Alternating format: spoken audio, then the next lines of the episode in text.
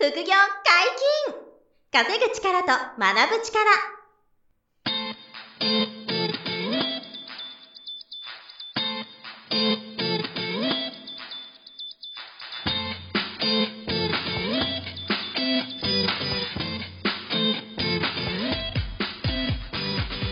この番組は稼げるようになりたいを叶える副業アカデミーの提供でお送りいたします。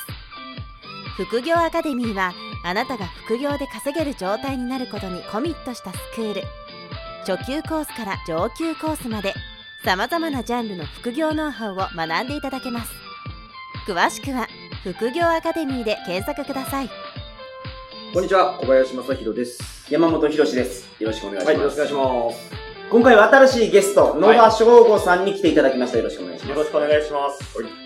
FX の先生ということで、はい。簡単に自己紹介いただいていいですか？はい。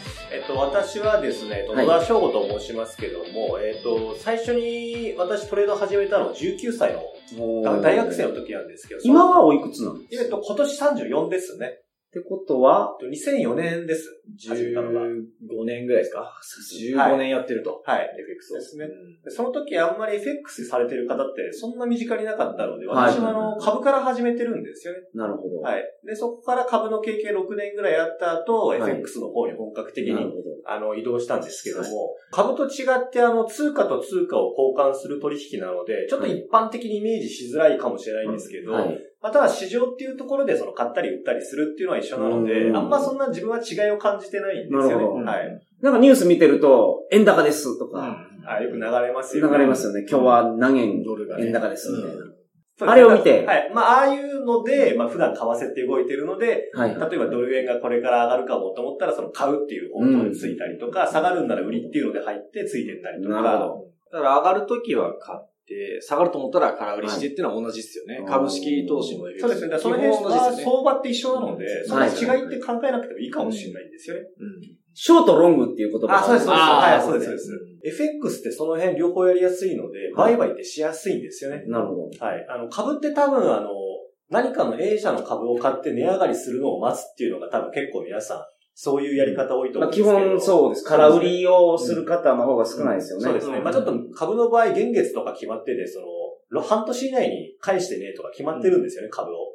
空売りってちょっとあの、一般的には難しいかもしれないんですよね、あ株の場合。空売りって半年後には決済しないといけあの、ないんですか？株式投資は、そうですね。原則半年以内に買い戻す前提で空売りするっていう。ああ、そうまあなんですね。一応ルールにはありますね。だから半年以内に思った通り下がんなかったら、結局損したまま買い戻さないといけないんで。なるほど。ただ、為替の場合は期限がないので、はいずーっと持ってるっていうのはできるんですよはい。でそういった意味では、まあ、売買しやすいかなって思います。うんはい。ですね。さんが得意なのは、なつ何と何の通貨だえっと、私は、あの、イギリスのポンドと円を交換するポンド円っていうのがほとんどメインでやってるんですけど、まあ、それが一番あの、値動きが結構動いてくれるっていうのもあるんですけどそれがやっぱ一番好きですね。はい。今度。だからトレーダーさんによってドル円とか、まあ、ユーロドルとか。ユーロドルとか、いろいろ違うわけですあよ。あ、その、ペア通貨って言い方をあ、そうですね、ペア通貨。それって、日本円が片方にないといけないってわけであ、はないそんなことないでです。あの、全然日本円の口座へ入れてても、全然その、ドルを使ってユーロに交換するとか、そういうのはできるんですよ。す。はい。だから全然そんな難しく考えなくていいんですよね。だから今、日本の、例えばニュース番組とか見ると、1ドル何円ですっていうのが出ますけど、はいはい例えばアメリカのニュースを見てると、1ポンド何ドルですみたいなやつが、あ、そうですね。ドル、あっちだとドルをベースに考えるんで、日本円みたいに1ドル何円ですよって言い方はしないと思いますね。で、その組み合わせはいろいろ自分の好きなやつをやる。そうですね。あの、解説してお金入れてる証券口座とかで、その、例えばドル円とか、ポンド円、ユーロ円ですよとか選べるので、ユーロ円。なはい。るほど。でそれとかを使って、その通貨ペアで売買するっていう感じです。うんだから全然 A 社、B 社、C 社の株とかとイメージほとんど変わんないんですよ。なるほど。はい。もちろん株よりかは全然通貨って少ないんで、はい。あある程度限られてますけど、はい。まあ自分の中ではもうあの、何千社もある株チェックしてってめんどくさくなっちゃったっていうのがあったので、あ大学時代は100社ぐらいの銘柄って覚えられてたんですけど、はい。あの年々忘れてきちゃうんで、今はポンド円しかやってないのもそれです。あの覚えられないっていうか。まあ集中しやすいと。はい。だからポンド円っていう一つの通貨ペアで集中してる方が自分はタイプとしては合ってるんですよね。あの、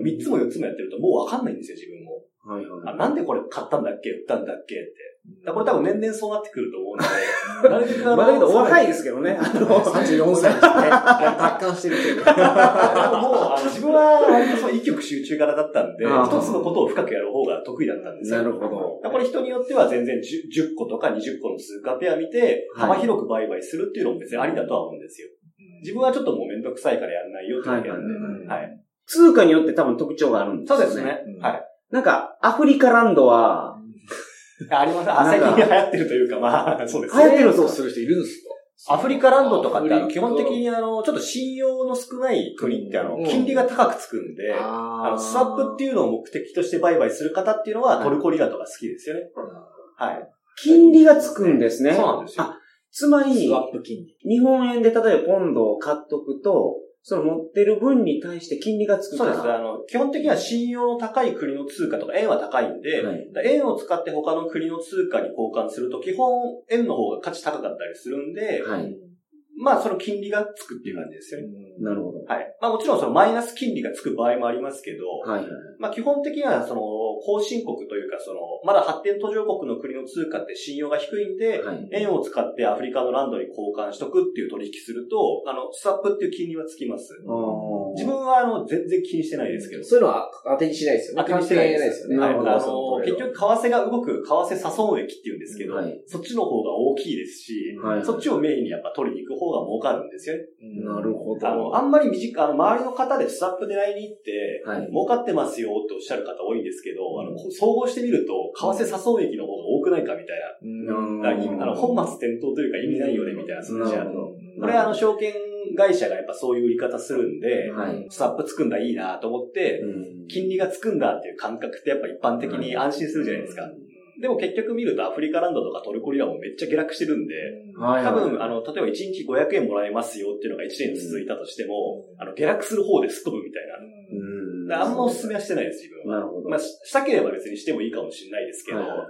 あの、効率悪いよね、みたいな、それは。まあ、いろいろ流派があるけど、野田さんは、スワップとか狙わずに。全然やらないあくまでもトレードで、その差益を取るっていうのが、はい値動きを利用して儲けた方が全然儲かるんで、うんまあそういうやり方もありだとは思いますけど、はい。めんどくさいっちゃめんどくさいというか、普通に買ったり売ったりしてる方が儲かるんで、まあでも自分の力はつかないですよね、その、うんまあ一つのやり方としてはありとは思うんですけどね、あの、よほどその忙しくて時間が取れないから、そういうトレードやるよっていうのもありだと思うんですけど、今ちょっとお話しいただきましたけど、もともと株式投資を選べて FX に行った。で、野田さんの場合はもうなんか、一点集中でやりたいからとか、覚えるの苦手やっておっしゃってましたけど、他にも、こういう人は株式投資よりも FX のが向いてるんじゃないかっていう特徴は、えーそうですね、まあ、自分はちょっと違うかもしれないんですけど、やっぱあの株とかの場合、その一株、単元って決まってて、一株いくらとか結構会社によって値段が決まってるああ、んですね。最低購入金額がそうですね20万いるとか。はいはいはい。なので、例えばその A 社一株が1000円だとして、最低単元100株から買ってくださいとか言われると、ありますねあ。のいきなりもう10万100万単位必要だったりするんですよね。で、なるといきなり始めるのに100万単位からスタートうんするってなると、ややハードルが高くなるので、はい。まあその場合、為替、まあ FX の場合、例えば、本当30万とか20万からでも始められるっちゃ始められるので、あの、実際やっぱお金を使ってトレーディングもしないといけない期間は最初ありますので、はいやっぱりその場合、FX の方がやりやすいっていうのは、まあハードルが低いというんですか？だ、から資金が少なくても始めやすい。始めやすい。ただ勝ちや。すいかどうかは別問題なんで、ただ始めやすいよってだけなんで、うんあ、勝つためにはある程度の資金があった方がいい。もちろん資金が多い方が有利なんで、資金が少ない方が、やっぱ不利な勝負を毎回仕掛けることになったりするので、資金が多い方がやっぱいいんじゃないですか。なるほど。はいで、失敗する方の大体特徴というか、過去の私もそうでしたけど、はいあの少ない資金で大勝ちしてやろうっていう感覚で来る方が多いんですよ。まあ、過去の私も結構そんな感じでしたけど、はいでそもそも資金が少ないのに大きく勝とうって相当不利な勝負をやっぱ自分でやってるわけなんで、はい。あの、勝負の仕方としてそ、あの、やり方がまずい。うんあの、全然まだ自分の装備が例えば、もう、なんでしょうね。普通の服着てるのに戦場飛び込むみたいな感じなんで、はあ資金が多い方ってもうフル装備で戦場飛び込めるよって感じなんで、何かあっても全然大きい打撃受けないよねとか。うんまあ多分大体の方分かってると思うんですけれど、はいお金失う感情が多分強いんで、結果的にその100万に100万飛ばして、もう一回入金して100万に100万飛ばして、結局100 800万、1000万なくしちゃったよみたいなとか、自分なんかも結構そうだったんですよ。野田さん、なかなかの損失出して出しましたねそれも差し支えない範囲で、えっと教えてほしいんですえっと、1000万口座に入れてて、はい。あの、飛ばしちゃったんですよ。無茶な取引して。けど。1000万。1000万。1000万を、すいません。あの、現金で入れてて、あ、はい、あの、銀行口座かはらい FX 会社に入金して入れてたんですね。はい。で、ある時自分と思ってない方向に動いちゃってうん頭来て、もうそのまま下がっていくのに買いまして、買いまして、みたいな。遅刻難品って言うんですけど、最悪遅刻難品？遅刻にどんどんすごい言葉ですね。地獄なそもそももうマイナスこいてるのに、さらに下で買ってっちゃうんで、どんどんマイナス発生するんですよ。はいはでそれで、あの、もう1000万ストーンって飛ばしちゃって、いはい。でも頭に来ちゃってるんです、その時。で、もう一回1000万入金してきて、うんで、同じことやったんですよ、また。なるほど。で、それ計3回やってます。だからもう勝っちゃう3000万円ですよね。すごいですね。でもそこまで行ったらもうどうしようもないんで、はい、そこでようやくもうダメだったんだってはっきり分かったんですよね。本当は1000万で分かってりゃよかったんですけど、3回やっちゃいましたね。はい。それ1000万で分かった時にももうすでに手遅れ感がすごいです。そう。だから、それだったらね、野田さんの場合はちょっとその1000万飛ばしたらもう取り返すことしか頭ないんで、うんでもう入金しちゃうんですよね。そこで冷静にならないといけないんですか？で、なかなか自分だと難しいと思います。うんあの、行くとこまで行っちゃってようやく学んだんで自分も。誰かに瓶出してもらわないと。そうですね。周りにそういう方がいてくれたらね、なんとかなったかもしれないんですけど、私は一人でやってたんで、はい。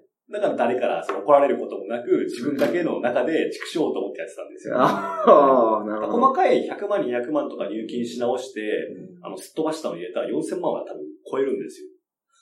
すごいは激しいめちゃくちゃ負けましたね、昔。20代後半ぐらいでしたっけ？20代後半に入って。ええめちゃくちゃ負けちゃって、もうどうしようもない額まで負けちゃってから、その本格的に自分で勉強し始めたんですよね。なんか一旦、なんかなんだっけ、ダメな自分肯定したんですよね。あ、そうです、ね。自分の、あのー自分はダメだと。はい、負けてるけど、負けた金額を取り戻そうとしてる時点で、あの、失敗を認めてないんで、自分の。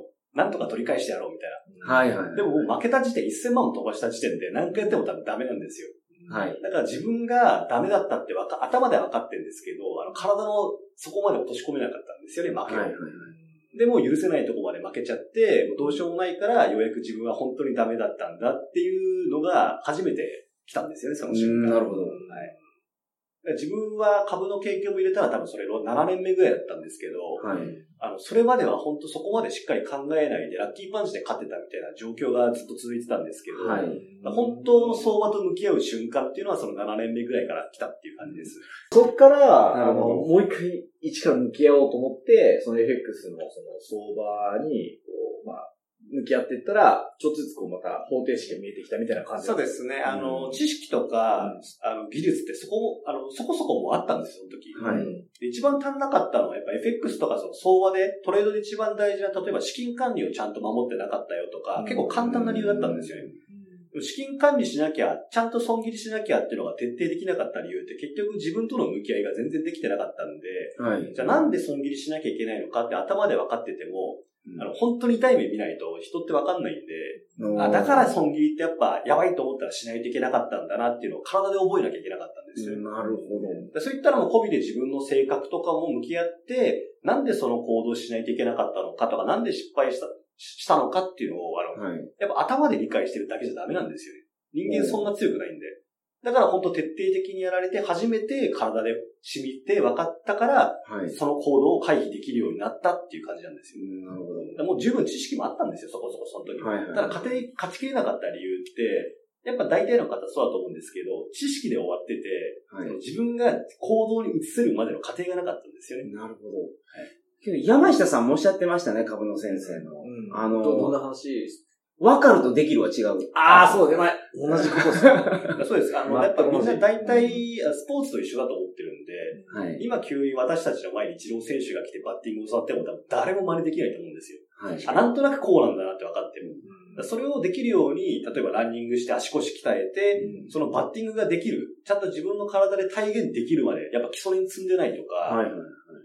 知識もそうですよね。知ったところで、それが表現できる、体現できるまで、はいあの体で練習して覚えないといけないんで、おー、なるほど。本当にあの、私も過去頭でっかちですで、頭で分かってたつもりでしたけど、できてないってことは分かってないんで、はい。分かったつもりっていうのが多かったんでしょうね。なるほどね。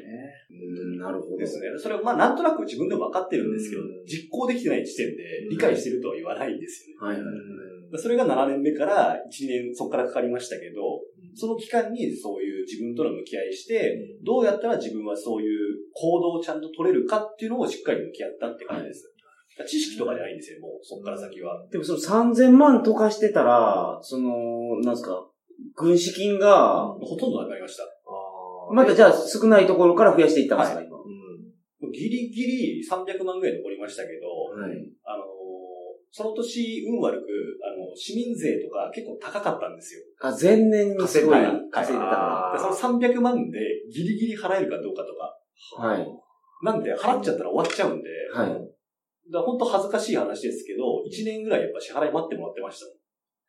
多分ベンチャー企業家その税金のですか？はい。ベンチャー企業家ってそういう経験誰しもあると思うんですけど、相当屈辱的な1年間でしたね、その時は。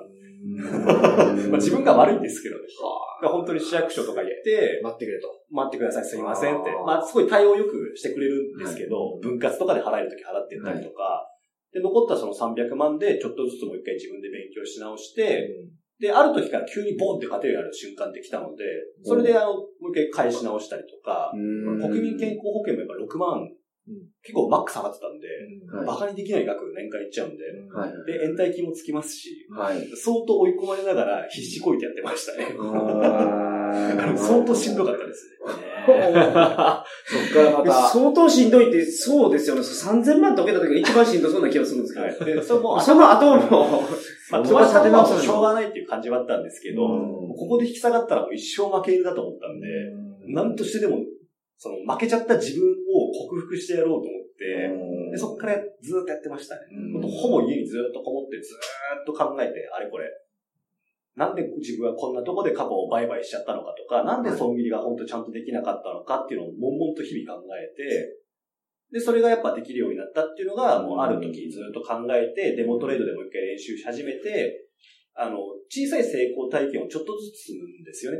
はい。あ、ちゃんと損切り回避したから、大きい損を回避できたからよかったとか、あ、ちゃんとルール通りに自分を行動できたから、はいちゃんと利益残ったよね。あ、嬉しいなっていう。そういうちょっとずつ小さい成功体験積んでいくことによって自分の自信になってきたんで、それでルールをちゃんと守れるようになったっていう過程があったんですよ。なるほど。そうか、ルール決めてもはい、ルール守れなかった守れないんですよ、りするんですよ。やっぱ。人間って弱いんで。だから守った自分が、あの、嬉しいってやっぱ思える体験ってたくさん積まないといけないんですよね。うん大きい成功じゃなくていいんで。はいはい。そうなると人間ってもう一回その嬉しかった経験したいんで、ちゃんとルールを守れるようになるっていう。そうか、ルールを守るってことは、局面的には損する時もあるってこともちろんもちろんん。そうです。そそれを知知り分かったとで通りに損切りできるかってことですね。で人間ってやっぱ目先の利益を追求しがちな傾向にあるんで、うん脳の構造上。間違い。だから今目先の損を回避したがっちゃうんですよ。つまりずるずる引っ張っちゃって元に戻ってくれとか、はい。過去の私もそれやってたんで、でも今出てるマイナスをスパッと切ることによって、大きい損を回避できたから、結果的に得したんだぐらいの感覚にするっていうか、はいはいはいはい。これって、あの、日常生活できててなかなか経験しないことなんで、普通は無理なんですよ、やっぱ。よほど訓練してないと、多分その行動って取れません。あえて目の前の損を自分で決定するって苦痛なんで、ある程度。そうですよね。ルール決めといたとしてもそうですか？そうなんですよ。例えば私の場合、例えばやっちゃう時って本当マイナス数百万やっちゃってる時あったんですけど、それがまあマイナス10万とか20万だったら、まあ、大した損じゃないなってもう感じられる度合いにはいたんで、はい。じゃあもう切っちゃおう、パンって。あ、よかったと。あ、ほったらかしてたらこれまたマイナス100万とか言ってたけど、10分の1の損で回避できたから、あ、よかった、嬉しいっていうのを10回、20回積めば、もうずっと同じ行動を取れるようになるんで、ある時から。なるほど。私はそのマイナス10万を回避したくて、ほったらかして、マイナス100万、200万って言っちゃってたんですよね。はいはい。で、結局お金飛ばしちゃいましたし、みん多分皆さん、あの、頭では多分分かってるんですよ。はい。で、できるまでどうするかっていうところが、この FX というか、相場っていうスポーツの難しいところなんですよ。はいその、全く初心者の人が始めるにあたってですよね。はい。どんなことからやればいいんですまあそうですね。あのーやっぱ最初最低限の知識っていうのは知ってないと、まあや、何もやりようがないんで、はい。例えば FX 始めるにしたら、まあ証券会社こう開設しなきゃとか、はい。開設した後に機材のお金使ってやるのはもちろん自殺行為なんで、どういう練習しないといけないのかなとか、まずはい練習の仕方勉強したりとか、はい。まあ、それももちろん本当、もう最低限でも2、3ヶ月とか、長くても半年ぐらいはちゃんとデモトレとかで練習して、で、そのデモトレの練習の時点で1ヶ月通して勝ち越せない時点で、リアルマネー打つっても絶対勝てないんで、まあ、リアルマネーだったら負けてた。負けます負けます。あの、デモトレで勝っててもリアルマネー打ってたら勝てないっていうのはよくある話なんで、はい。やっぱマネ、あの、デモトレードっていう仮想のお金使って練習してる時点で、やっぱその、ちゃんとルールを守れるかとか、そこに注目して練習しないといけないんですよね。だから何か知識をたくさんあればいいっていうわけじゃないんで、はい。あの、あえてこれから始めてみたいとか、まだあうんのやってるけど勝てないっていう方は、あの知識を身につけることじゃなくて、その知識をどう統合させて使えるようにするかっていうのに、だから、できるようになるためにデモトレードをしましょうと。そうですね。で別に知識なんかたくさんあったって、あの、勝つ人負ける人分かれますし、今持ってるものを使えてるかどうかをちゃんと練習しないといけないっていう、そこにやっぱフォーカスしないといけないですよね。なるほど。はい。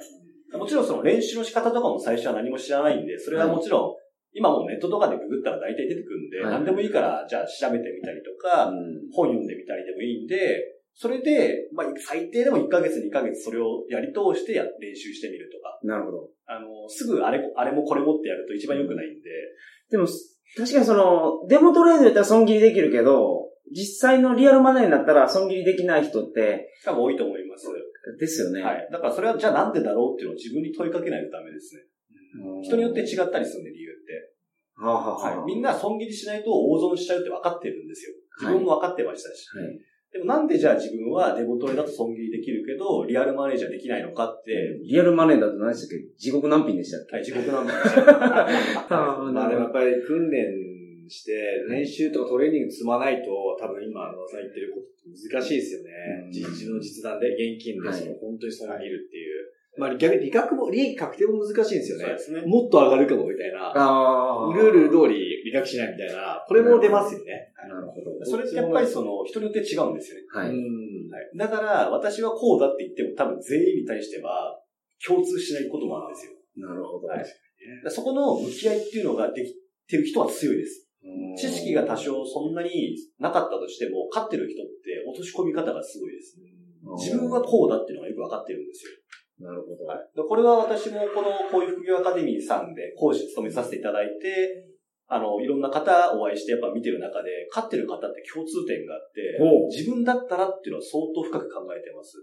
自分だったら、はい。自分だったらこうしないと損切りちゃんとできないよなとか、自分だったらこうしないと利益をちゃんと引っ張れないよなって、その性格の違いもあったりするんで、はい。ルール決めても人によってその、ルールって若干違いますし、うん、そのルールが自分の性格にマッチしてなかったら全然実行できないですし、実現可能なまずルールが設定できてるかとかも自分でやっぱ落とし込まないといけないんですよ。うん。まあある程度一般論はありますけど、あくまで一般論なんで、そこをやっぱ自分なりに考えられてる方は、本当別に100万、200万の資金使っても月収100万円超えるとか全然いますし、はいはいはい。もちろんあの一番多い層は月数十万ぐらいの方が一番多い層ですけど、別に勝つ金額が目的じゃなくて、ちゃんと自分のやりたいようにトレードやってお金稼ぐのが目的なので、はい。まあ勝った金額どうこうっていうよりかは、月数十万で全然少ない金額だと思いませんけどね。全然。まあまあ十分だと思うんですけど、はいトレードやってると、普通に100万単位ぐらいが結構スタンダードになってくる瞬間ってあるんで、なるほまだあの別に100万勝とうが、500万勝とうが、ちゃんとルール通り自分で決めた通りにトレードできて100万勝つっていう方が多分価値は高いと思って、ど。はい。全然ルールに従えてなかったけど、なんか500万勝っちゃったって多分うん勝ち続けられないんで、うん自分の中で自分は30万ぐらい勝てればいいかもなの感覚でやって、まあ、50万勝つ時もあるし、10万しか勝てない時もあるけど、まあそれはそれで OK だよねっていう妥協点をちゃんと持てればいいと思うんですよう。んなるほど。金額目的やっちゃうと多分負けるんで、はい100万絶対勝ってやろうとか、あのそれは私たちにコントロールできないんです、そこは。はいはい。ただ私たちができることって唯一は、損失を決めるってことしかできないんですよ。ちゃんと1回のトレードで、例えばマイナス2万円以上にならないように損切りしようって決めたら、それしかできないんですよ。5万円勝とうと思っても5万円勝てるか分かんないですし、それはもう相場の動きによるんで。はいはいはい。だからトレーダーでやっぱ一番大事なのは、自分で損切り、損失を決めてあげることしかできないんだなっていう前提でもう戦っていくみたいな。なるほど。まあ、この損切りとかも人によって、あの、許容範が違うんで、あの、例えば自分みたいに、あの、リスクテイカーの人間は、持ってるリスクテイカー。もうリスクを取りに行く。取りに行きますよ。じゃないとトレーダーなんてやってないんで。はいはいはい。だから、例えば、持ってる資金の、あの、10%ぐらいの損切り食らっても、全然平気なんですよ、慣れてるから。例例えば100万あったら10万負けても全然普通なんですよ。はい。次でもあの全然勝ち越せるんで。はい。でも最初はそんなの多分精神的負担高いんで、100万あったらちゃんと資金のマイナス2%以内の2万円までで損切りできるようにしようとか。まあ、2万円でも多分苦痛は最初感じるんで。はい。それをもう相場に参加してるフィーだよねぐらいで切れるように手数料やと。はい。なるほ若干違います。数千円でもダメな人は、はい。そこに合わせないといけないんで。なるほど。100万あっても5000円でビビっちゃうんだったらもう5000円で損切りするっていうルールにするとか。なるほど。で、それをちゃんと心のあのバランスが整ってきたら、徐々に受け入れられる額って増えるんで、1万、2万とか、はい。で、3万ぐらいまで受け入れられるよとか、はい。まあ、あんまり大きくしない方がもちろんいいんですけど、うんまず損切りっていう損失の額を受け入れられるようになってこないと、結局利益っていうのを伸ばせないんですよね。はいはいはい。最初皆さんやっぱ利益利益って言いますけど、最初損失の方から見ないといけないんで、自分はここまでの損失は受け入れられる。うん。じゃあ、それを最低限の、あえっ、と、マックスいっても、じゃあマイナス2万円っていうのを固定してあげて、じゃあ利益取れたら、まあ4万取れるかも、6万取れるかもっていう可能性にベットしてるだけなんですよ、所詮。なるほど。